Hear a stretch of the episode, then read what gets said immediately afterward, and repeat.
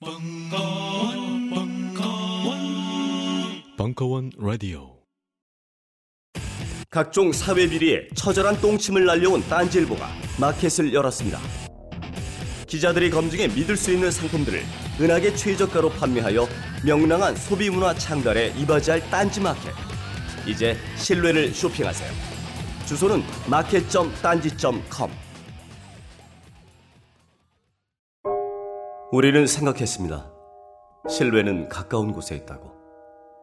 우리가 파는 것은 음료 몇 잔일지 모르지만 거기에 담겨 있는 것이 정직함이라면 세상은 보다 건강해질 것입니다. 그래서 아낌없이 담았습니다. 평산네이처, 아로니아 친친친 지금 딴지마켓에서 구입하십시오. 스마트폰의 바이블 벙커원 어플이 대폭 업그레이드 되었습니다. 강좌 및 강의별 결제 기능 탑재. 멤버십 회원이 아니라도 벙커원 동영상들을 골라볼 수 있는 혁신. 바로 확인해 보세요.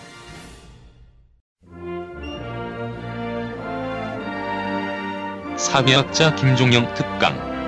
미국 유학의 모든 것. 2부 7월 20일 강연. 질문을 어, 제가 많은 분들이 또 뭐 유학에 관심 있고 그러니까 질문을 제가 한 30분 정도 받을 예정인데 편안하게 어, 쑥스러워하지 마시고 편안하게 어, 궁금한 점이 있으시다면 제가 어, 아는 만큼 또 어, 말씀을 어, 드리겠습니다. 네, 잘 들었습니다. 저희 미국이 예. 어, 책에서 보면은 유럽의 지적 헤게모니를 가져온 지가 벌써 70년 가까이 됐다고 하는데요. 네, 네, 정말 까마득히 먼 우리나라로서는 네. 유럽도 미국에게 지적 헤게모니를 빼앗겼고 주도권이 넘어갔는데 네, 네, 네. 우리나라가 할 수 있는 역할이 뭐가 있을까라는 생각이 좀 들고요. 네, 미국의 그, 그 대학 교육의 우월성은 앞으로도 영원히 계속 갈 것인가 그것도 궁금합니다. 아 예. 뭐 앞으로 일들은 뭐 예측을 할 수가 없지만 지금 당분간은 어, 그렇게 될 수 있다고 봐야죠. 지금 어, 여러분들 랭킹이 단적으로 이 보여주는 지표인데 세계의 가장 우수한 대학의 뭐 절반이 미국에 있고 여러 가지 조직적, 문화적, 구조적 우위성이 있으니까. 근데 어, 그 격차를 줄여주는 데 있어가지고 뭐 우리가 참고를 할 수 있는 대학은 아마 같은 아시아에 있는 일본 대학이 아닐까 싶어요. 일본 대학들은 어, 뭐 19명 정도의 뭐 노벨상을 물론 이제 외국에서 공부한 분들도 있지만 배출했고 어, 세계적인 어, 대학들이 절, 절비하다고 볼 수 있죠. 도쿄, 오사카, 뭐 나고야, 어, 어, 교토, 뭐, 홋카이도, 뭐 일본 뭐 일곱 개 제국 대학이라는 그런 어, 대학 플러스 뭐 여러 가지 사립 대학도 어, 볼 수가 있다고 생각합니다. 어, 예를 들어서 뭐 일본 사람들은 미국 유학을 잘 가지를 않아요, 그죠? 그러니까 그만큼 우수한 대학이 있느냐 없느냐가 어, 중요하다고 어, 볼 수가 있겠습니다. 그래서 어, 뭐 어떻게 보면 이제 그런 우수한 대학들을 어, 만드는 게 어, 시급한 어떤 과제라고 볼 수가 있겠죠. 그, 어, 헤게모니가 영원할 것이다. 미국 대학들 요즘 경제 상황이 어려워지다 보니까 어, 여러 가지 미국 대학들도 지금 힘든 편이에요. 뭐 어, 교수들도 정규직보다는 정, 비정규직을 많이 뽑고 또 미국 대학 교수 되기도 굉장히 힘든 상황입니다. 그리고 돈이 없으니까 외국 학생들을 좀 더 많이 봤죠. 특히 중국 학생들을 많이 봤는데 뭐, 어, 뭐 중국 학생 수만 뭐 몇천 명이 되는 학교가 꽤 된다고 볼 수 있겠습니다. 그래서 하지만 이게 이제 돈만 있다고 되는 건 아니고 어떤 문화라든지 조직이라든지 이런 것들을 이제 바꿔야 되는데 지금 미국 대학도 여러 가지 경제 상황과 맞물려서 흔들리고 있다고 어, 봐야 될 겁니다. 그런데 어, 이 헤게모니에 이제 도전할 수 있는 여러 이제 어, 세력들이 있을 텐데 분명 앞으로 뭐 중국이나 아시아 물론 시간은 이제 좀 길게 걸리겠지만 어, 지금 어, 그런 변동이 어, 구조적으로 일어날 가능성도 있다 이렇게 말씀드릴 수 있겠습니다. 네, 안녕하세요. 음, 교수님 책에 보면 네. 교수님께서 이제 미국의 지식을 한국적인 앉아서 말씀드려도 될까요? 네네. 네. 한국적 맥락에서 가공해서 네. 그러니까 어, 로컬스 시민들에게 판매한다고 이렇게 표현을 네네. 하셨는데요. 교육 사회학도 하셨다고 그래서 좀 말씀 네네. 궁금한 게 있는데 이제 우리나라의 교육은 미국이나 미- 특히 미국의 영향을 굉장히 많이 받잖아요. 네네. 그러니까 그런 좋은 제도에 좋은 제도여서 도입을 많이 했을 거라고 생각하는데 음. 교육에 관한 그런 정책을 입안하거나 결정하는 과정에서 이런 미국에서 공부하신 분들이 구체적으로 음. 어떤 영향을 미치는지 궁금합니다. 그 질문의 그 의도는 음. 뭐냐면 예. 원래는 좋은 교육적 철학이나 제도였을 텐데 예. 이상하게 우리나라에만 들어오면 네. 어, 묘하게 음. 이렇게 음. 우리나라의 그런 입시 교육과 맞물려서 네, 네, 네. 묘한 방향으로 흘러가거든요. 네, 네. 그래서 좀 네. 어, 교육에 대한 관점은 참 다양하다고 볼 수가 있겠습니다. 뭐, 어, 제가 랭킹을 보면 우리나라 수준에서는 저만큼 해도 잘한다는 사람이 있고 또 우리나라는 음, 사람 분들은 좀 예, 기대 수준이 높으니까 한참 못한다는 분들이 있어요. 그리고 한국 교육도 뭐 다른 나라 교육과 비교해 보면 야 이만하면 쓸만하다. 이런 분들도 있고 아니다. 뭐 전혀 아니다. 이런 분들도 있고. 근데 왜 이렇게 이제 한국 대학 교육에 대해서 어, 불만들이 많은지 우리가 음, 지금 몸소 경험하는 건 굉장히 뭐라 그럴까요 압박이 심하고 어, 뭐 정말 교, 교육 지옥 이런 이제 말을 이제 예, 쓰는데 그게 단지 뭐 철학이나 방법론보다는 왜냐하면 우리가 입시 교육도 어, 어, 굉장히 어, 크게 바뀐 적도 한뭐 10여 차례 되고 작은 교육을 표- 작은 변화를 준 거는 수십 차례가 됩니다. 그러니까 제가 제 책에서는 어, 정밀하게 이렇게 이제 어, 말은 하지는 않았는데 어, 위- 위치 경쟁의 메커니즘이 굉장히 중요하다고 봐야죠. 그러니까 흔히 말해서 제가 일극 체제라 그러는데 어떤 서울대 중심의 어떤 어, 어떤 엘리트 어, 학교의 지위는 공고하고 우리 한국 중, 중산층은 굉장히 많이 팽창을 했습니다. 근데 예전과 다르게 자녀들 다뭐 명문대학에 보내기를 원하죠. 부모들은. 그러니까 자리가 거기에 들어갈 수 있는 자리는 굉장히 한정되어 있어요. 근데 모든 사람이 다 그곳에 보내기를 원하니까 예전에는 뭐 대학만 보내면 어, 뭐 괜찮다 이랬는데 다 이제 중산층이 평창하고 또 뭐 경제도 발전하고 그러니까 그 자리의 자체에 대한 문제가 있죠. 그러니까 제가 말씀드리는 것 같은 방법론의 철학보다는 구조적인 문제가 크다고 볼 수가 있겠습니다. 그래서 제가 뭐 책에는 쓰지는 않았지만 어, 이 위치 경쟁을 완화시켜 줘야 된다. 그러니까 뭐 서울대 중심의 또 서울 중심의 어떤 대학 체제보다는 전국적으로 어, 우수한 대학들이 어, 골고루 퍼져 있는 게, 뭐 예를 들어서 국공립대학, 국립네트워크, 어, 국립대 통합 네트워크 이런 음, 어, 말들이 이제 어, 지금 진보 진영에서 말한 지꽤 되죠. 근데 이제 어, 사실은 이제 학벌 체제라는 건 어, 폐쇄적인 거죠. 경쟁 체제가 아니죠. 그 상징적 지위가 고착되어 있기 때문에 아무리 지방대에서 우수하게 해도 그걸 극복할 수가 없는 거죠. 그래서 궁극적으로는 어, 좀 한국 대학이 탈중심적 경쟁 체제로 바뀌어야 된다. 제가 그런 말을 이제 드리고 있어요. 미국 대학은 뭐 어떤 우수한 대학이 한 지역에 있는 게 아니에요. 그러니까 전국적으로 골고루 퍼져 있죠. 그리고 어, 어, 이런 것들이 다원적이면서 어, 서로 경쟁할 수 있는 어, 그런 이제 분위기로 되어 있죠. 그래서 제가 궁극적으로 주장하는 바는 어떤 만약에 이제 정책적으로 말을 한다면 어, 탈중심적이고 다원적인 체제로 가야 된다.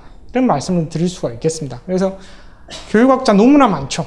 아무도 풀지를 못했죠. 그러니까 근본적인 수술을 위치 경쟁의 메커니즘을 완전 바꿔줘야 된다.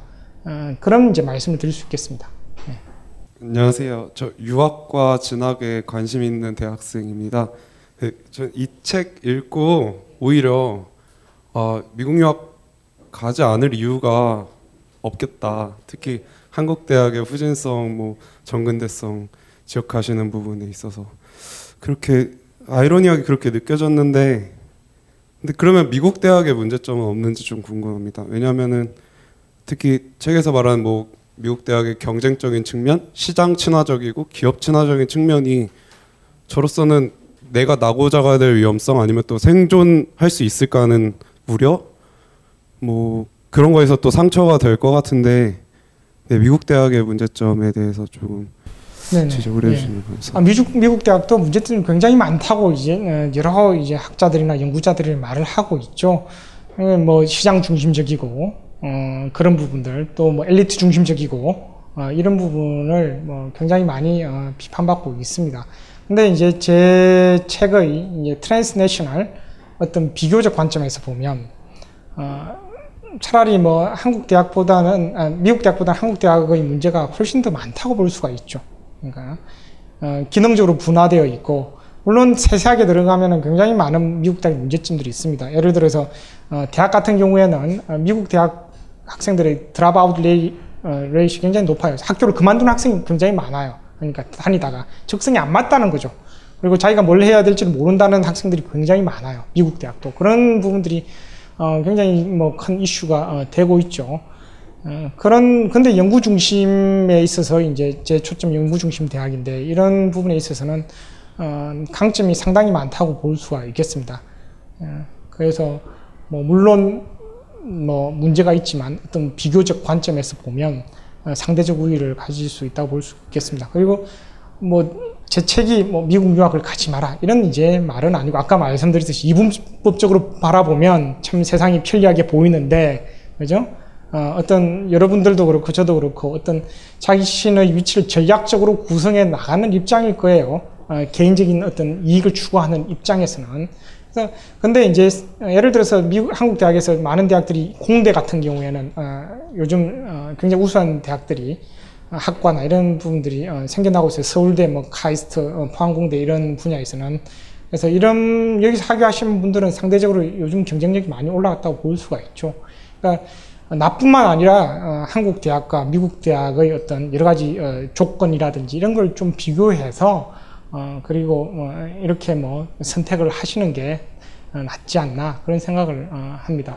그리고 어, 그럼 미, 국 유학 가서는 뭐 어떻게 해야 됩니까? 이런 이제 어, 질문을 이제 어, 받을 수가 있겠는데요. 제가 이제 두 가지 이제 원칙을 드리면 하나는 어, 여러 가지 조언을 드릴 겁니다. 뭐 어, 어디, 어떤 나라를 가든지 간에 어떤 이렇게 뭐 해라 저렇게 해라 이 주위에서 어, 듣는데 어, 첫 번째 원칙은 인류학자가 되라 이런 이제 말씀을 드릴 수 있겠습니다. 인류학자들은 그 규칙을 기계적으로 이해하는 사람들이 아니에요. 그러니까 그걸 맥락적으로 이해하고 종합적으로 이해를 한다고 볼 수 있죠. 그러니까 그 어떻게 뭐가 어떻게 되어 가고 있는지를 능동적으로 어, 어, 판단하죠. 밸런스를 갖추고 그러니까 수동적이지도 않고 너무 나대지도 않아 인류학자들은 굉장히 적극적이면서도 어, 밸런스를 가지고 그 문화를 존중하는 하는 어, 어, 그런 이제 자세를 가져라. 그게 첫 번째 이제 어, 드릴 수 있는 말, 말, 말씀이고 어, 유학을 가시는 분들한테는 두 번째는 어, 제 책을 가지고 가라. 음. 왜냐하면 여러분이 이해하는 정도라는 게 제가 이해하는 정도보다는 훨씬 분명히 낫, 낫겠죠. 그러니까 이 책의 많은 내용들 미국 교수, 한국 교수, 미국 직장, 한국 직장이 분석이 나와 있는데 이게 잘 와닿지가 않아요. 지금의 형태에서는. 지금 여러분들이 뭐 진학을 하, 어, 꿈꾸고 있는 거니까 과연 어떻게 될까? 나중에 읽어보면 그런 걸 경험하시고 나서 어, 또 어, 보시면 아, 이 책이 그냥 쓰여진 게 아니구나. 어, 그, 예. 나중에 어, 지금은 어, 이해 깊이가 저는 뭐 상당할 거라고 생각하지는 않아요. 그러니까 단면들을 이제 보는 거죠. 여러분들의 만남. 그래서 읽어보시면 어, 또 나중에 또 유학생활도 그 이후에도 도움이 될 수 있으니까 그 두 가지 어, 조언을 드릴 수가 있겠습니다. 네. 저 아, 아까 미국 대학생 중퇴율이 높다는 것에서 잠, 살짝 언급을 하셨는데 저는 이게 미국 대학의 문제라고 보이진 않는 게 자기가 공부하던 게 적성에 안 맞으면 그만둬도 괜찮으니까 그만두는 게 아닐까. 우리나라에서는 그 뭐 공부하던 게 싫다고 해서 섣불리 자퇴서를 들이밀 수는 없는 없잖아요. 그래서 어, 저는 이거 지문이라기보단 그냥 말씀드리고 싶었던 거고 제 질문은요. 어, 그 테니어라는 것에 대해서 말씀하셨는데 이게 합리적인 평가가 물론 바탕 되겠지만 좀 경쟁적이라는 느낌이 많이 들거든요.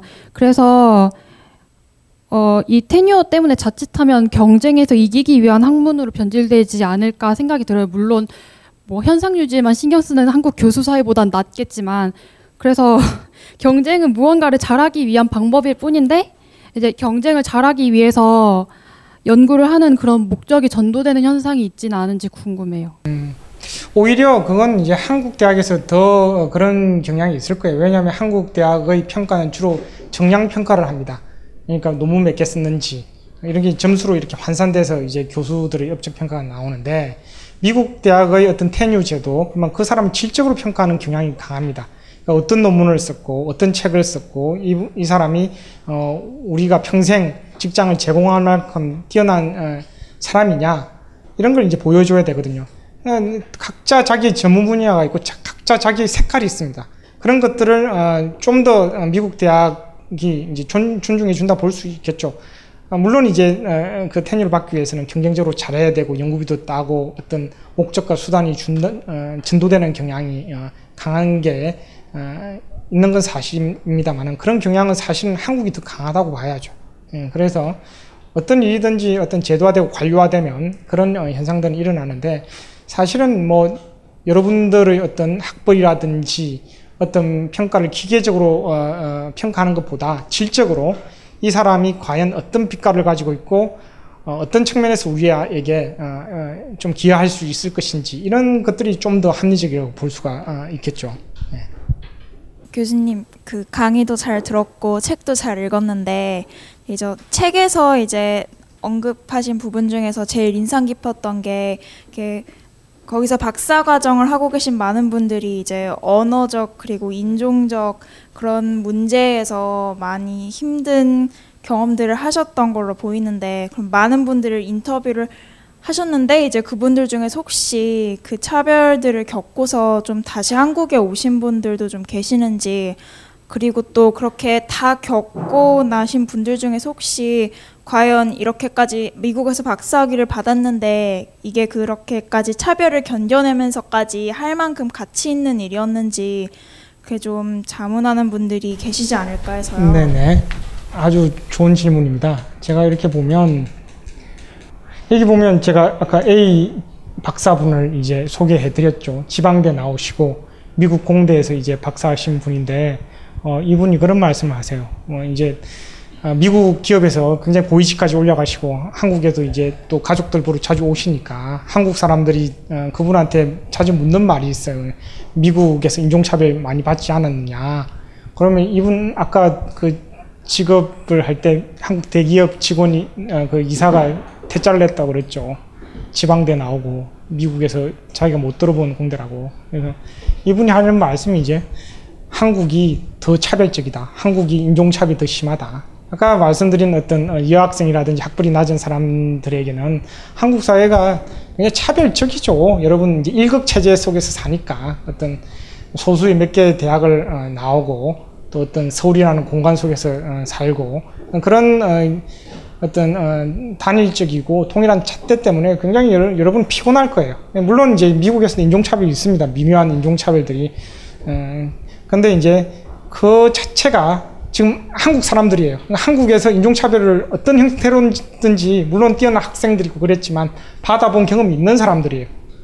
그러니까 상대적인 거라고 제가 말씀드리면 미국에서 이 정도 이제 학식과 학식이 높을수록 또 임금 수준이 높을수록 어떤 인종차별적인 것에 대해서는 민감합니다. 그러니까 좀더 어, 개방적이고 인종차별을 표면적으로 많이 당했다는 분은 어, 드물다고 볼 수가 있겠죠.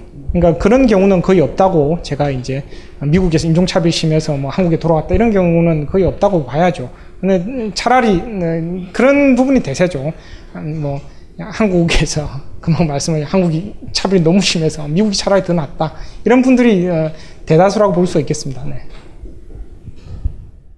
교수님 저는 지식사회학 전공하셨기에 지식사회학 쪽에서 좀 질문이 있는데요.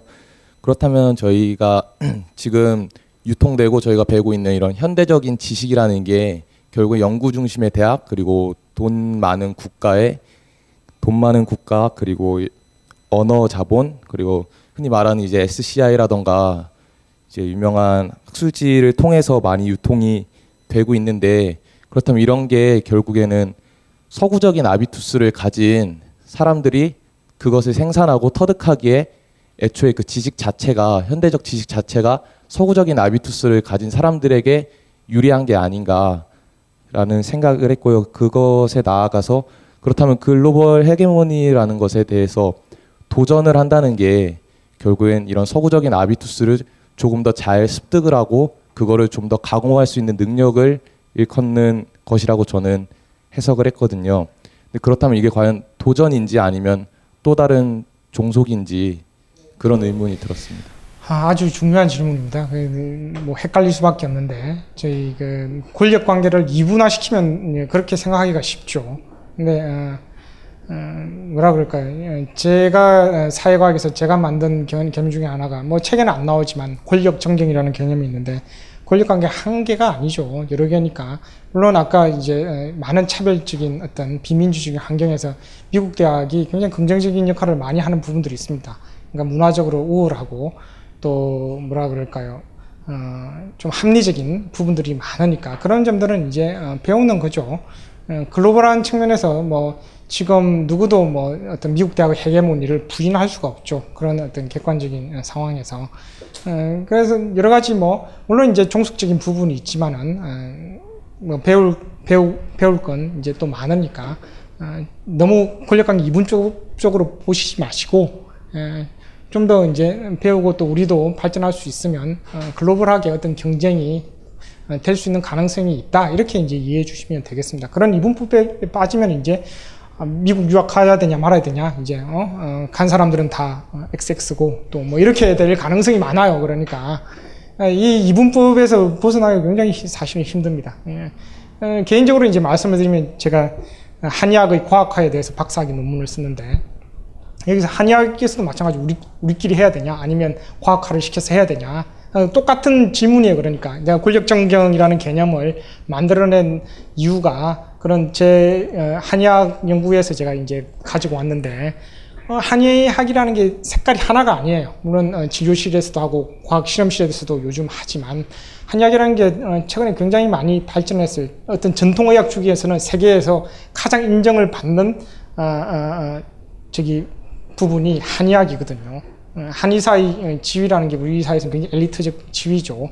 뭐 다른 중국이나 다른 나라에 대해서는 비교도 할 수 없죠. 그러니까 그런 측면에서 보면 그러면 과학적인 것, 서양적 의료 체계를 배척해야 되냐? 우리가 종속되면서 굳이 그렇게 해야 되냐? 들어온 걸 봐야 되냐? 이런 이제 말이거든요.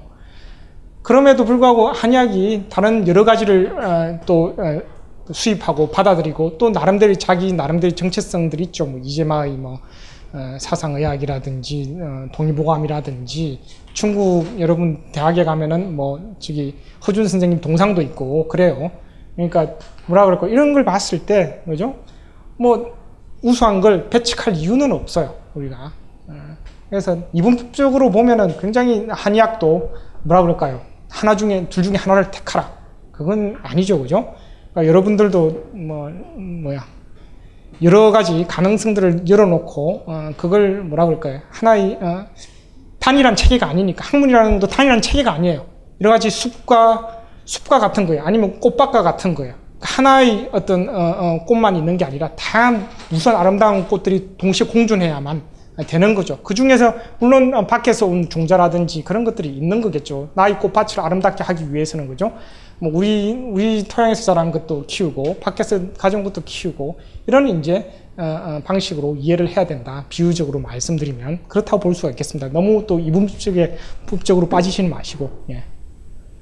아, 잘 들었는데요. 제가 궁금해서 여쭤보는데 그러니까 교수님은 지금 쭉 미국 대학을 중심으로 말씀을 하신 거잖아요. 미국과 우리나라. 그런데 그냥 제가 그냥 알고 있기로는 그러니까 그 미국뿐만 아니라 프랑스나 독일이나 뭐 이런 데도 학문이 많이 발달했고 그다음에 뭐 그 그냥 인도 같은 경우는 IT가 굉장히 많이 발달해서 그쪽으로 유학을 가는 경우도 있거든요.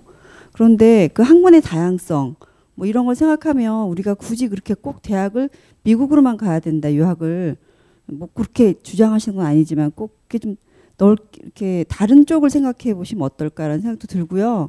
그리고 어 만약에 누가 교수님한테 그러니까 무슨 법 공부를 하고 싶다. 그런데 뭐 독일에 있는 대학으로 갈까요? 미국으로 갈까요? 이렇게 물어본다면 어떻게 대답을 하실지 궁금하고요.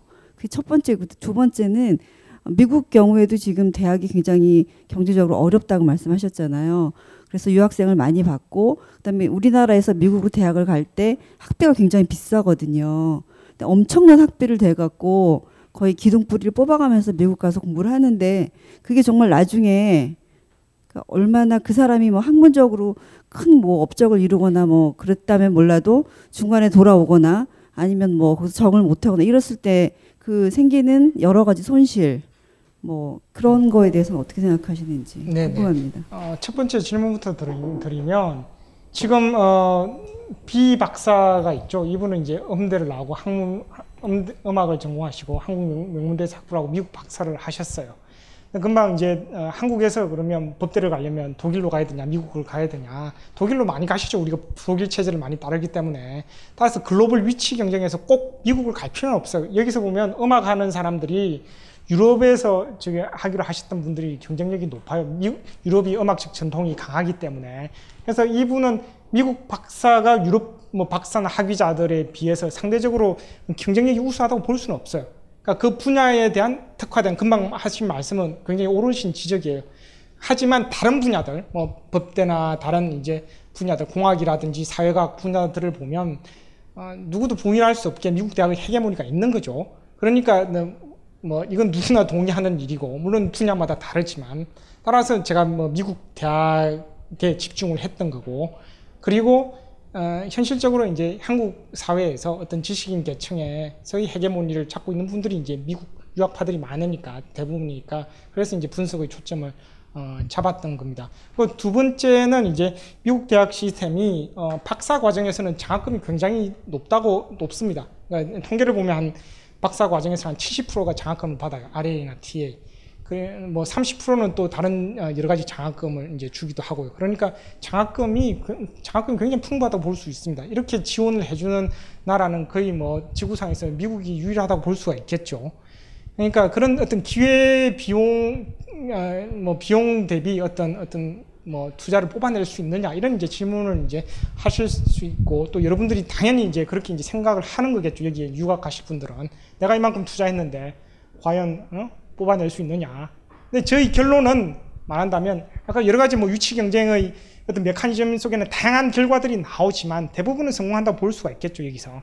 제가 결론에도 말을 했지만 그 사람이 연구 중심 대학에 가고 그리고 전문적인 지식을 획득을 하, 했다면 다른 transnational 직업 기회에서는 우월한 위치에 있을 가능성이 더 많습니다. 네. 그래서 물론 이제 어, 자기가 어, 어떤 어, 이루지 못한 뭐 그런 분들도 어, 상당히 어, 있지만 대체적으로는 자기가 제가 인터뷰를 통해서 한 건 대부분이 자기가 했던 선택이라든지 공부에 대해서 상당한 만족감을 가지고 있으셨습니다. 네. 네, 저는 공과대학교에 재학 중인 학생인데 저는 유학을 간다는 생각 때문에 온 게 아니라 저희 학교에 대해서 좀 많이 회의감이 들어서 좀 다른 시각을 얻을 수 있지 않나 해서 왔는데 어, 저희 학교는 거의 취업 학원이거든요.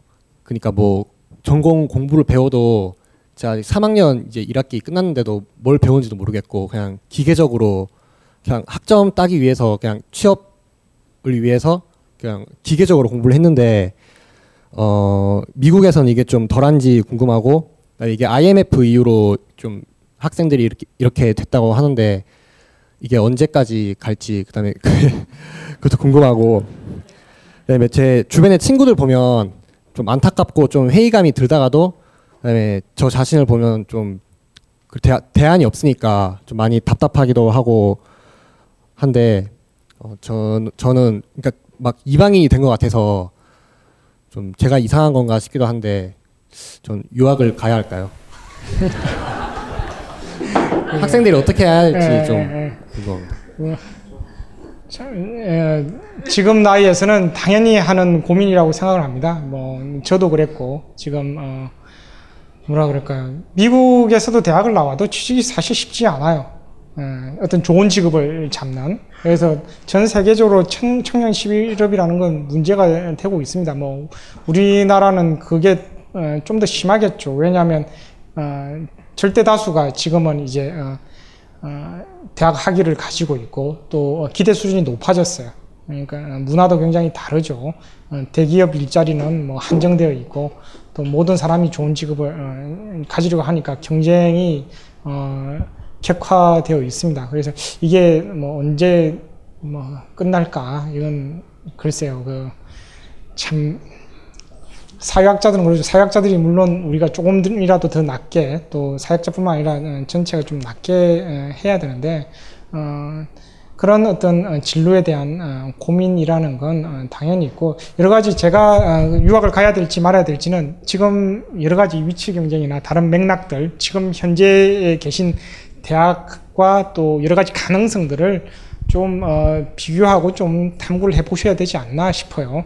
그리고 모든 게 사실은 우리가 뭐 이렇게 사회학적 연구를 하고 그러더라도 많은 것들은 예측 불가능합니다. 그러니까 그리고 뭐 다 계산대로 되는 것도 아니고요. 어, 어, 그래서 어, 만약에 뭐 그게 미국 대학이든 한국 대학이든 어, 자신의 어떤 꿈과 도전을 좀 더 가치 있게 추구할 수 있는 곳이라면 저는 어, 도전을 해보라고 그렇게 어, 말씀드리고 싶습니다. 뭐꼭뭐 대학뿐만 아니라 여러분들이 다른 해외에 나가서 또는 한국이나 어, 도전을 어, 어, 해보라는 게 저희 이제 어, 조언이라고 어, 볼 수가 있겠습니다. 그리고 어, 여러 취직 문제 이런 것들은 저희가 뭐 정말 어, 풀어야 되는데 음, 뭐 앞으로 좀 나아질 거라고 기대를 해봅니다. 네. 안녕하세요. 용산에서 가장 믿음 가는 조립 PC 전문 업체 컴스테이션의 이경식입니다. 당장이라도 사용하고 있는 컴퓨터를 들어다 던지고 싶을 때 그럴 때를 대비해 저희 컴스테이션이 용산 선인상가 21동 1층 130호에서 기다리고 있습니다. IT 강국에 걸맞게 믿을 만한 조립 PC 컴스테이션이 신뢰를 바탕으로 그 기회를 제공해 드리겠습니다. 궁금하신 점은 문의 주십시오. 011-892-5568번입니다. 우주 최강의 만족스러운 서비스를 제공해드리는 저희 컴스테이션이 늘 기다리고 있겠습니다. 딴지스에게 F1 같은 존재, 컴스테이션은 조용한 형제들과 함께합니다.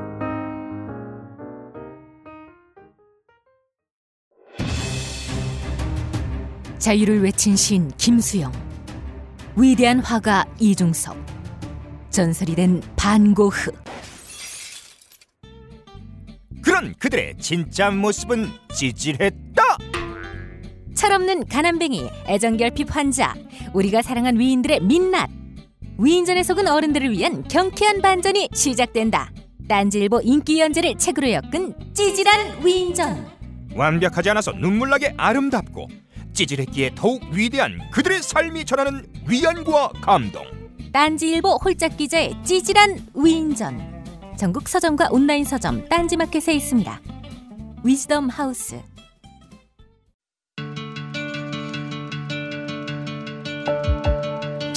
여러분들이 좀더 즐겁게 남은 여러분의 인생 동안 단 몇 초라도 더 즐거움을 기쁨을 가질 수 있는데 조금이라도 도움이 되었으면 합니다.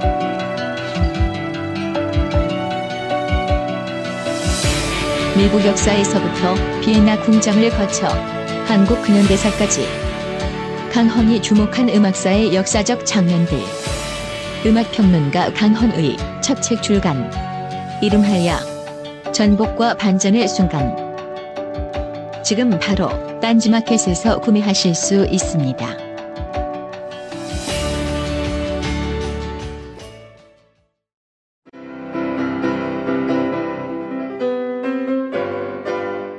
클래식은 너무 멀리 있거나 혹은 너무 가까이 있다.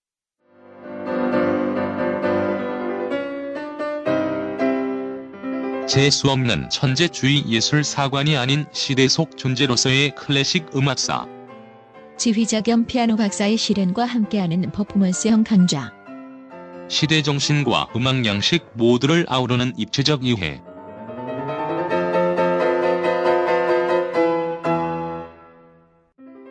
(2015) 벙커원 ultra special. 클래식 끝판 48주 과정. 강헌, 송창진. old 클래식. 자세한 사항은 벙커원 홈페이지를 참조하세요. 30분이 거의 다 되는데 질문을 좀 드려보면 일단 어, 이 연구를 하게 되신 직접적인 동기가 혹시 또 있는지 좀 여쭤보고 싶고요. 두 번째로는 저는 이제 세 살 다섯 살 난 애들의 아빠인데 사실 저도 기러기 생활 이런 걸 좀 고민을 하고 있어요. 근데 그런 거를 아 그, 그런 기러기 생활이 정말 가치가 있는 건지 뭐 한번 교수님의 개인적인 판단을 좀 여쭤보고 싶습니다. 예, 그래서 한국 사람들에게는 교육이 곧 종교입니다. 그러니까 세 살 다섯 살 된 이제 자제분들이 계신데 벌써 이제 기러기가 되어야 될지 말아야 될지 이런 고민을 하는 국민은 아마 한국 국민밖에 없을 거예요. 제 생각에는 예, 이 한국 교육 체제 자체가 너무나 이제 폭압적이기 때문에 도저히 견딜 수가 없기 때문에 그리고 인종차별주의적이죠. 예. 몇개 대학 나와야 뭐 사람 대접 받을 수 있다는 생각에 여러분들이 그 스트레스라는 게 굉장히 심할 겁니다. 예, 그래서 아 고민이죠. 저도 이제 어, 이 책을 끝나고 나서 이 책에서는 대안이 잘 나와 있지는 않아요. 물론 여기서 또 대안을 하면은 조금 대안까지 명확하게 에, 해버리면 책 자체가 약간 어그러져요. 그러니까 아름답게 끝나야지. 또 이걸 어, 뭐 어떻게 하자 이렇게 하자 저렇게 하자 그러면 애매한 부분들이 많, 많아요. 그러니까 에, 물론 이제 책이라는 게 적당한 애매성이 있어야 돼요. 그러니까. 응? 근데 이제 제가 다음 체제, 다음 이제 계획으로 하고 있는, 아, 생각하는 것 중에 하나가 과연 어떻게 바꿀 것인가라는 게 이제 사역자의 관심이죠. 어, 그래서 궁극적으로는 이제 저희가 다원적인 어떤, 어, 어, 어떤 탈중심적인 체제로 가야 된다. 제가 이제 꿈꾸는 건 이제 그런 거죠. 뭐 지방대, 뭐 서울에 있는 대학 이런 구분이 없이 아까 말씀드렸듯이 가장 현실적인 방안은 국립대 통합 네트워크지만 거기서 한 발짝 더 나아가서 지방에 있는 대학들을 굉장히 우수한 대학으로 어, 키우는 게 어, 어, 그래서 경쟁 체제를 다원적인 경쟁 체제를 만드는 게 어, 제가 가지고 있는 이상형입니다. 그러니까 뭐 우리가 뭐 태어나면 사람은 뭐 서울로 보내고 어, 뭐 말은 제주도로 보내라 이런 말이 있는데 굳이 서울 보낼 필요 없이 그러니까 또 미국 대, 보낼 필요 없이 광주를 서울로 만들면 되고 또 부산을 서울로 만들면 되고 이런 이제 아이디를 가지고 있어요. 근데 이건 도발적인 상상력이 필요합니다. 그 상상력만으로 되는 것이 아니라 어, 뭐라 그럴까 그 기획을 추진할 수 있는 어떤 어, 힘들이 있어야 되고 어, 정치력이 있어야 되는 거죠. 그런 것들을 뭐 개인들은 지금 바꿀 수가 없죠. 개인의 개인들에게서는 여러분들이 어, 구사할 수 있는 전략이라는 건 한정되어 있습니다. 그러니까 뭐 이 시스템 자체를 다 바꾸고 난 다음에 어디 뭐 어, 애들을 보낼 수 있는 건 아니니까. 근데 어, 현실적인 질문에서 세 살 다섯 살난 이제 아이들이 있는데 기러기 생활을 교육을 위해서 해야 되나? 참 이게 어려운 질문입니다, 사실. 예, 왜냐하면 여기가 교육 지옥이라는 걸 이제 어, 피부로 어, 뼛속 깊이 이제 이해하고 있고 어, 그렇기 때문에 뭐 보내라 말아라고는 이제 할 수는 없는데 어, 어떤 기러기의 문제점들이 있죠. 이제 가족이 이제 파괴되는 게 굉장히 가장 이제 큰 문제 중에 하나죠. 그 그걸 뛰어넘을 만큼 어떤 교육에 올인을 해야 되는가? 그러니까 여러 이제 기러기 사례들을 저도 보면은 물론 굉장히 성공한 케이스도 있고 그렇지 않은 케이스도 있고 여러 가지가 있는데 그건 아무래도 어, 어떤 가치가 중요한 게 아닌가 싶습니다. 가족적 가치 또 어, 뭐라 그럴까요? 교육이 단가. 저는 어, 어, 이런 이제 교육이 물론 중요하지만 그걸 위해서 모든 것을 희생해야 되는지 여기에 대해서 좀 약간 회의감을 가지고 있습니다. 예. 저도 공부를 많이 해보고 이러면 공부를 많이 했다고 뭐 좀 식상한 결론인데 예, 행복한 건 아니고 여러분들 여러분들이 꿈꾸는 어떤 어떤 가족 상이라든지 이게 명확해야 될 것 같아요. 예를 들어서 실리콘밸리에 있는 부모들이 굉장히 어, 교육 수준이 높고 거기서 사교육 광풍이 불고 있는 지역 중에 하나입니다. 그러니까 한국 분들은 교회를 다니니까 매일 하는 얘기가 미국에 가도 그러니까 어, 우리 자식 아이비리그 보냈냐 안 보냈냐 이거 가지고 매일 이제 어, 또 스트레스 받고 어, 그러고 있어요. 그러니까 어, 그래서 여러 가지 이제 조건을 좀 내가 진정 원하는 기, 것이 무엇인가, 우리 가족이 진, 진정 원하는 것이 무엇인가, 이걸 이렇게 하면 어떤, 어, 어, 뭐라 그럴까요, 어, 희생을 감당해야 되는가, 이런 것들을 좀 종합적으로 어, 평가를 해 보셔야 될 것 같아요. 네. 아, 예. 한국의 대학, 대학 시스템도 모순이 많다고 하셨고, 미국 대학 시스템이, 어, 어, 미국 대학 시스템도 자본에 얼매여 있잖아요. 그렇다면 비진학을 하는, 한다면 만약에 대학을 가지 않고 그런 사람들이 그 지식 계층에 좀 더 합류할 수 있는 방법이 있을지 그거에 대해서 궁금해서 묻고 음, 싶습니다. 대학에 대해서 회의가 많은 예. 고등학생입니까? 네. 예, 고등학생입니다. 네, 대학을 가야 될지 말아야 될지. 네. 예. 예, 예. 대학이라는 게 여러분들이 어, 아까 제가 설명했듯이 어떤 사회적 지위를 부여하는 중요한 곳입니다. 물론 이제 어, 다른 길이 있다면 어, 뭐 굳이 대학에 어, 가지 않더라도 자기 꿈을 이룰 수 있는 방향들이 있다면 어, 저기 그런 길들이 더 빠르고 효율적이고 생각하면은 어, 당연히 뭐 꼭 대학에 들어갈 필요는 없겠죠. 근데 이제 대학에서 얻을 수 있는 것들이 충분히 많다고 생각하면 뭐 전문 지식이라든지 또 네트워크라든지 전문가 집단이라든지 이런 게 있다면 얻는 게 저는 많을 거라고 생각을 해요. 그래서 어 뭐라 그럴까요? 한국 고등학교 시스템이 굉장히 이제 포합적이고 내가 뭔, 뭘 원하는지 모르는 그런 시스템에서 어, 무조건 들어가라고 하니까 여러 가지 이제 문제가 어, 발생하고 있는데 어, 그런 것들을 대학이 가지고 있는 어떤 어, 여러 가지 기능들 또 내가 추구하는 바와 맞는지 어, 또 충족시켜 줄 수 있는지 이런 것들을 조금 한번 종합적으로 생각을 해 보시는 게 좋지 않을까 싶습니다. 네. 그리고 저쪽 네, 말씀 잘 들었고요. 저는 짧게 질문 드리고 싶은데 제가 여기 온 이유 중에 가장 큰 이유가 지배받는 지배자라는 그 그 책 제목이 굉장히 어, 끌렸거든요. 그래서 제 질문은 그걸 직접 정하셨는지 그 제목을 직접 정하셨는지가 궁금하고 만약에 그러셨다면 아니면은 그거가 이제 프로포즈 됐을 때 그거를 이제 승낙을 하셨다면 그 제목을 통해서 독자들한테 먼저 이렇게 그 소통하고 싶으셨던 선생님 통찰이 뭔지 그게 좀 궁금합니다.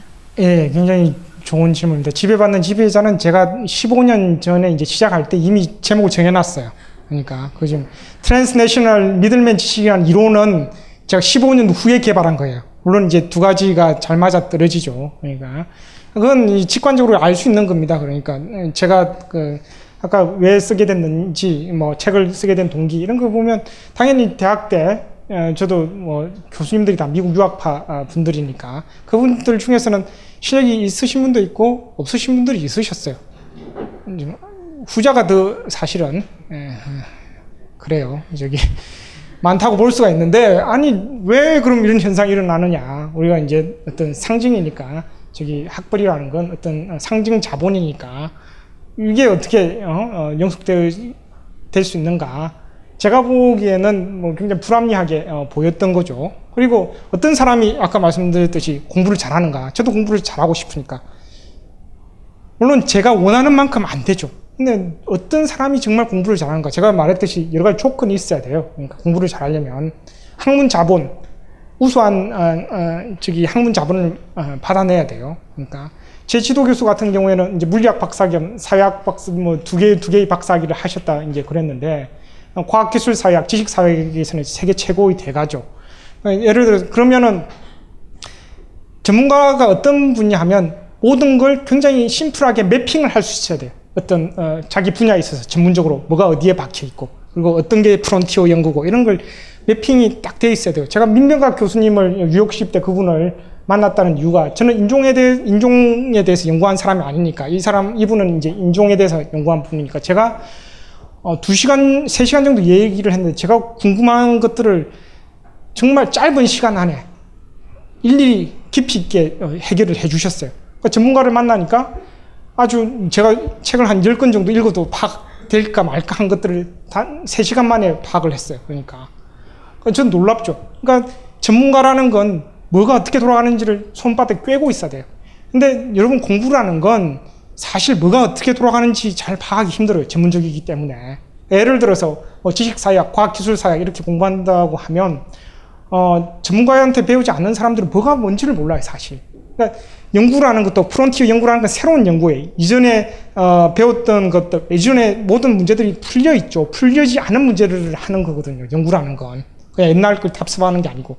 예를 들어서 저희 분야 과학기술사회학, 지식사회학 하시는 예, 연구하시는 분들이 다른 분야도 마찬가지지만 예전에 이미 풀었던 문제들을 또 연구를 해요. 이건 가치가 없는 거예요, 그러니까. 그죠? 그래서 어, 왜 어떤 사람이 왜 공부를 잘하는지 여기에 대한 이제 해답이 아, 이 학문 자본이 필요하고 그 다음에 중요한 게 학문적 열정이라 그랬죠. 그러니까 주위에 보면 이제 미국 대학 교수들이 좀 더 학문적 열정이 강해요, 그러니까. 음.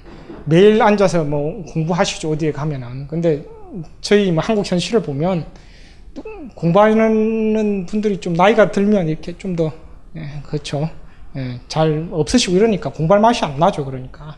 그러니까 지배받는 지배자를 왜 정했냐? 그런 어떤 transnational 구조가 있다. 이제 글로벌한 구조 속에서 과연 물론 이제 어, 그 집단을 연구하지만 저 자신의 이제 정체성과도 어, 관계되니까 어떤 방식으로 공부해야 되는지 그런 이제 어, 어, 해답을 찾으려는 게 이제 목적 중에 하나였고 또 어, 지식이라는 게 어떤 권력 관계에 있는 것이다. 대학과 학문이라는 것도 우리가 순수하게 뭐 민주화되고 평등화되고 뭐 이런 것이 아니라 권력 관계에 어, 어, 함몰되어 있고 그것들이 어떤 메커니즘 속에서 움직이는가를 이제 분석한다 볼 수 있겠죠. 그런 어떤 모순적인 위치, 지배받는 지배자라는 어떤 어, 공간적으로 글로벌 구조 속에서의 어떤 지식인의 생산이라는 게 어떻게 모순적으로 탄생하는가를 밝히고 싶어서 이제 그런 제목을 정했다고 볼 수가 있겠습니다. 네. 아, 네, 교- 어, 교수님 강의 잘 들었습니다. 어, 제가 제일 어, 궁금한 거는 어, 제 주위에 어, 공교롭게도 국내에서 박사과정을 하시는 분들이 많습니다. 그래서 제가 농담 삼아서 어, 당신들은 지배받는 지배자의 피지배자다라고 이렇게 재미있게 표현을 하기도 했는데요. 어, 제, 이- 이런 교수님들의 논의를 살펴보았을 때 국내에서 박사학위라는 사람들은 어떤 tra, transnational 위치 경쟁에서도 불리한 입장이고 또 국내에서도 연구를 독자적으로 하기도 어려운 어, 입장이라는 생각이 들었습니다. 어, 이러한 상황에서 그런 사람들한테 해줄 수 있는 말은 무엇일지, 뭐 새로운 직업을 찾아봐 이렇게 얘기를 해야 되는 것일지, 아니면 뭔가 새로운 가능성이 있는 것인지 그런 것들에 대해서 한번 여쭙고 싶습니다. 예, 예.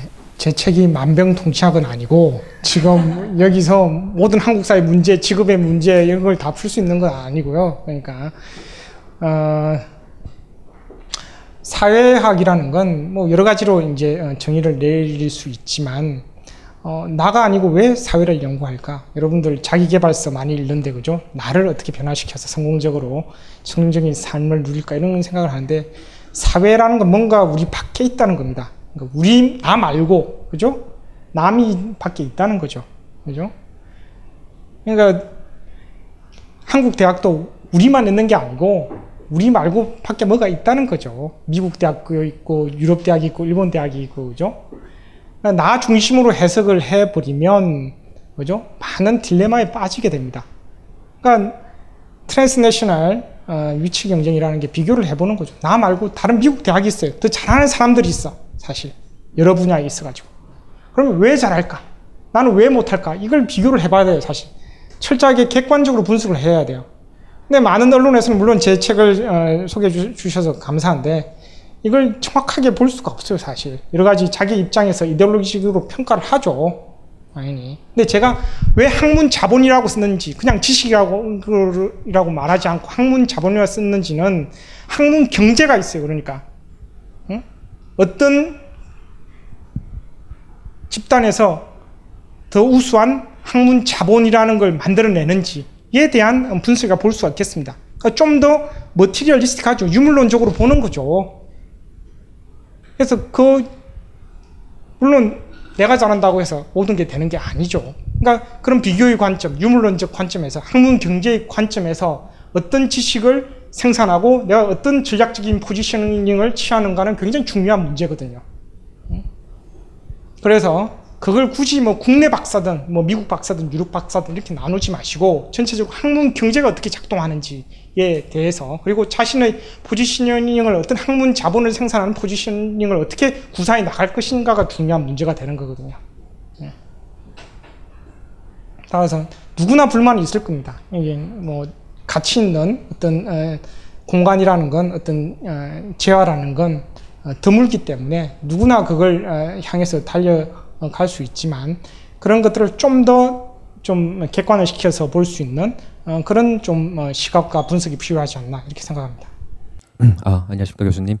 어, 저 연구 방법론에 대해서 한번 질문을 드리고 싶습니다.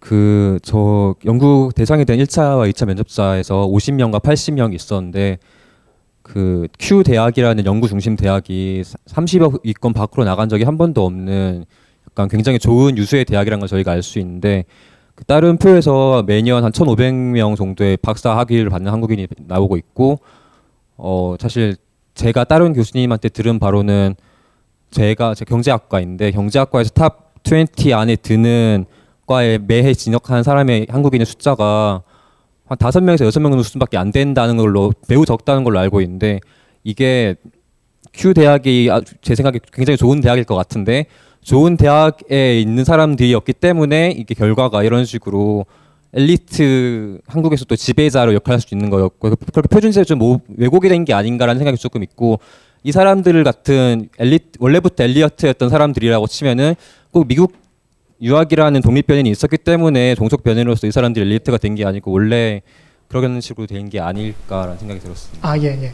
아주 좋은 질문입니다. 어, 뭐라 그럴까요?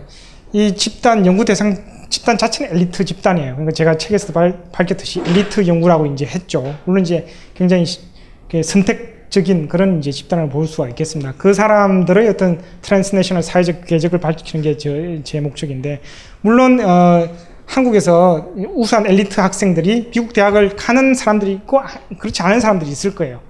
예? 거기에 대해서 좀 더 이제 분석해 보면 그 미국 유학이라는 게 얼마만큼의 힘을 가지고 있는지에 대한 그런 분석이 좀더 어, 나을 수가 있겠죠. 하지만 여러 가지 이제 통계를 보면 뭐 교수 임용이라든지 이런 통계를 보면 미국 유학파가 굉장히 어, 이, 어, 이점을 어, 선택을 더 많이 받고 있다라는 증거들이 굉장히 많아요.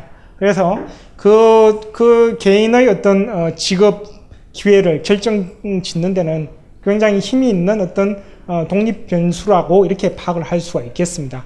뭐 이제 어, Q 대학 뭐 연구 중심 대학이라는 곳이 어, 물론 우선 학생들만 뽑죠. 다른 이제 그런 이제 과정은 있는 거니까 그걸 어떤 대표성이라는 걸로 보지 마시고 이 엘리트 연구와 엘리트 문화가 어떻게 형성되는지에 대한 어떤 어, 분석으로 보시면 될 것 같습니다. 예. 네, 안녕하세요. 저는 네, 현직 대학원생이어서 그 책도 되게 재미있게 읽었고 감정이입하면서 강연도 되게 재미있게 잘 들었습니다. 근데 어, 저는 약간 개인적인 질문인데 이제 선생님께서도 지금 저기서 그 지배받는 지배자의 네 케이스 중 하나에 해당하시는 분이시잖아요.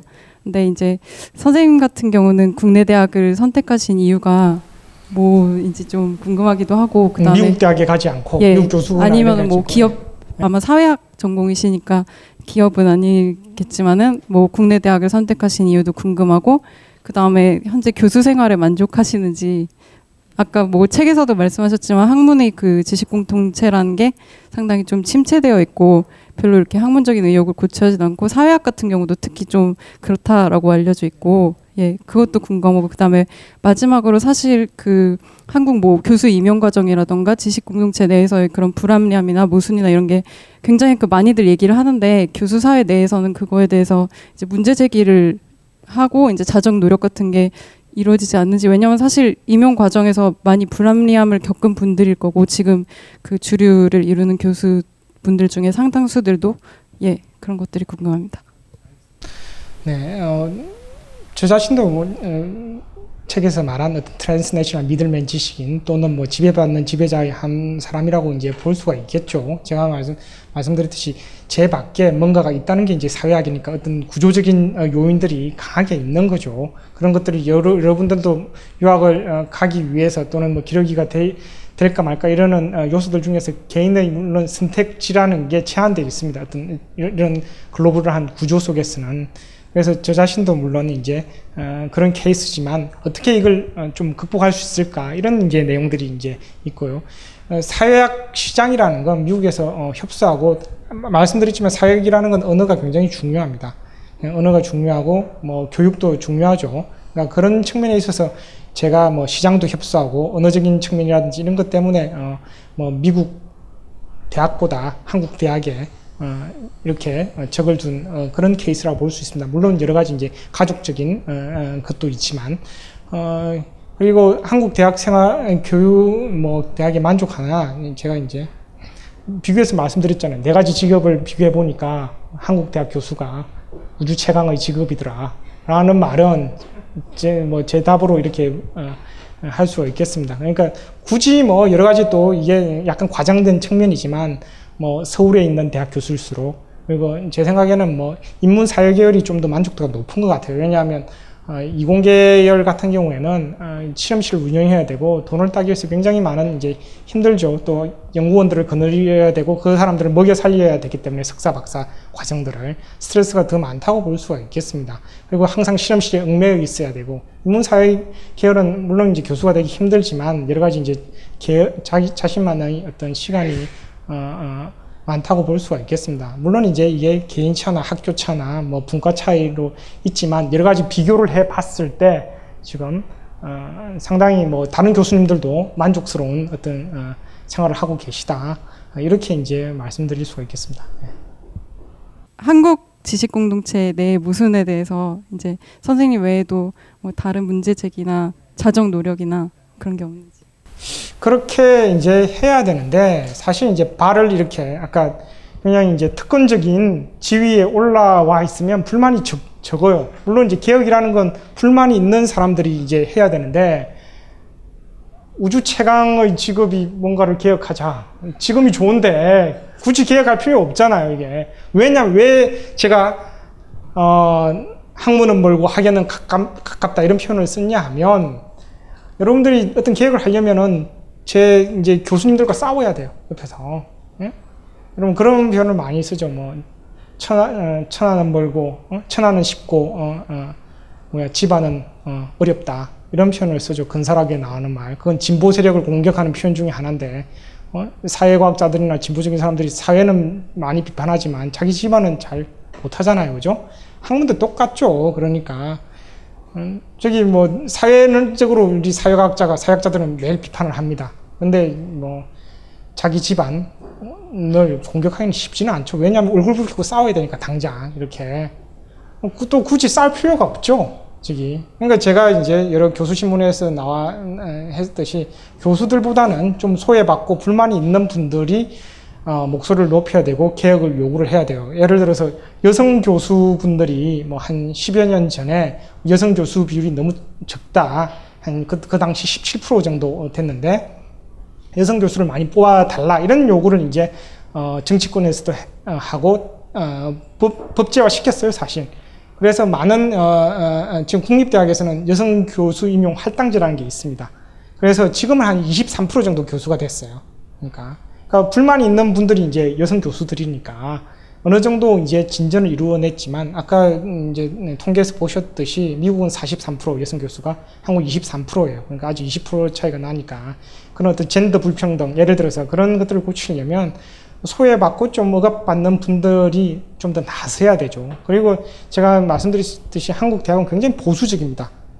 그러니까 보수적이라서 그건 이제 개, 개혁의 어떤 텀이 적다고 봐야 돼요. 그러니까 그런 어떤 폭발적인 힘이라는 게 나올 수 있는 가능성도 물론 이제 어떻게 될지 모르지만 어, 적다고 봐야 돼요. 그러니까 이제 하지만 이제 그런 부분들을 좀 고칠 수 있는 어떤 어, 집단적인 어떤 어, 떻게 보면 정치죠. 어, 학문 정치, 대학 정치라는 게 어, 개혁을 하기 위해서는 이루어져야 된다. 어, 이렇게 이제 말씀드릴 수 있겠습니다. 네, 교수님 말씀 잘 들었고요. 개인적으로 좀 호기심 좀 여쭤보고 싶었던 부분이 있었는데요. 어, 교수님 강의 내에서 미국 유학이라는 것 자체가 약간 우리나라의 사회에서 경쟁의 불합리함을 타파하기 위한 하나의 수단이었잖아요. 그런데 좀 나아가서 저는 이렇게 미국 유학에 기대는 것이 어쩌, 어떻게 보면은 약간 미국의 권력 논리의 내면화로 이어질 수 있다고 생각하거든요. 그래서 그냥 좀 미시적이라고 느꼈어요. 그래서 그냥 단순히 미국 유학으로 우리나라에서 자신의 위치를 지도자로 만드는 것뿐만이 아니라 나아가서 그냥 그 글로벌 지식 시장에서 우리나라를 어떻게 해야지 그 경쟁자, 아니 그 지도자의 위치로 만들 수 있는지 그거에 대한 교수님의 의견을 듣고 싶었어요. 네네, 예. 어, 음, 옳은 지적이라고 라고 생각합니다. 물론 내면화 시키죠. 어떤 어, 우수한 연구 시설이 있고 대가들이 있고 거기서 존경을 하고 공부할 어떤 맛이 나고 이런 부분들에 있어서 어, 뭐 대다수의 어떤 미국 유학파 교수들은 미국 대학에 대한 어떤 존경을 표시를 하죠. 그걸 내면화 시키죠.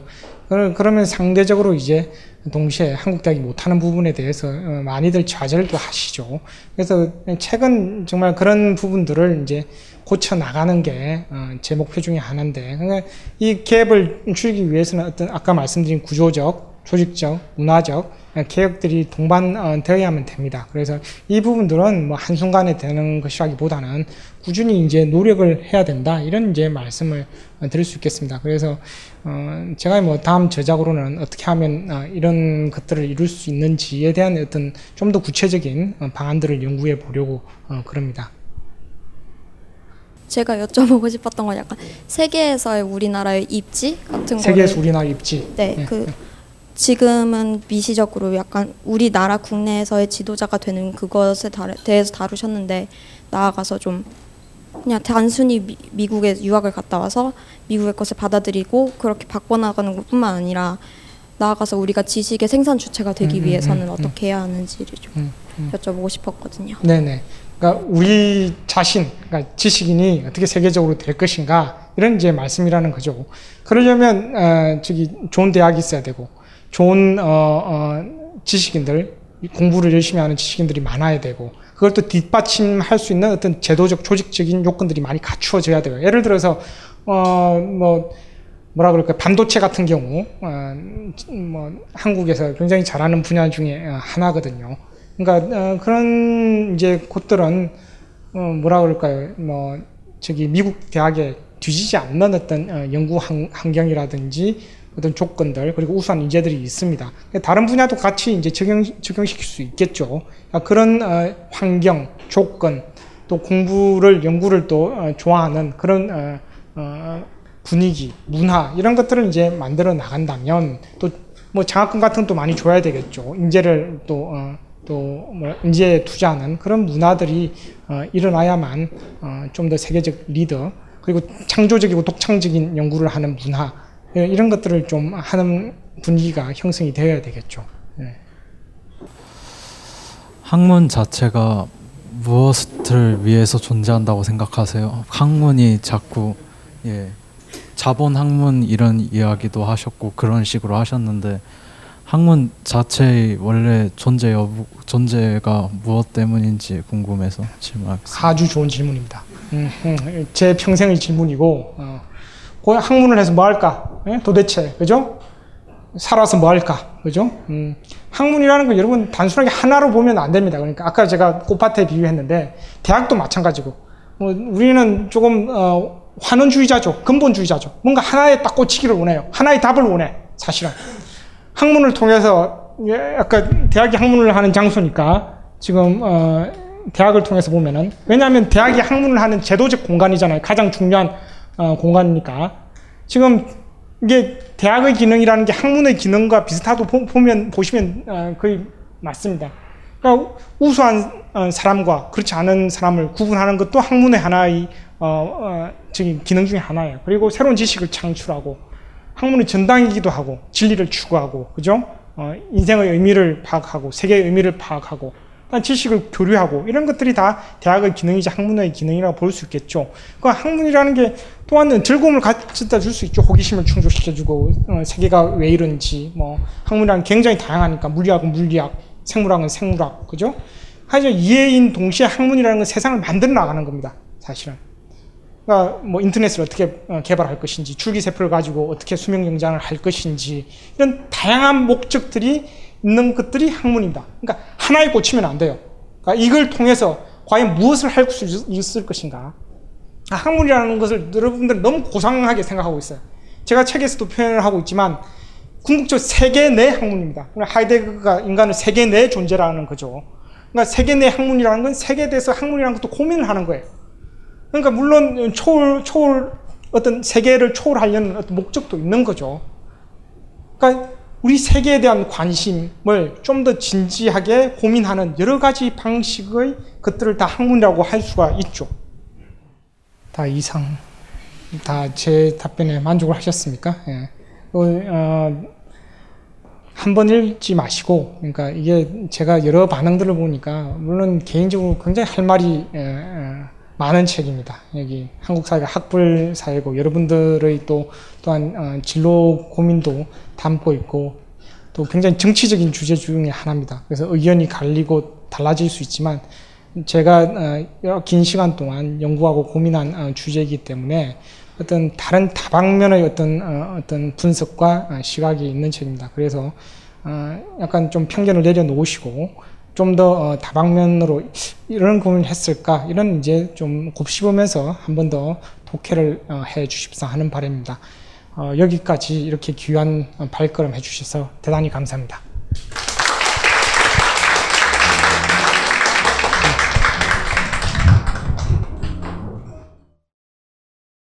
이 강의는 벙커원 어플에서 동영상으로도 시청하실 수 있습니다. 벙커 원 라디오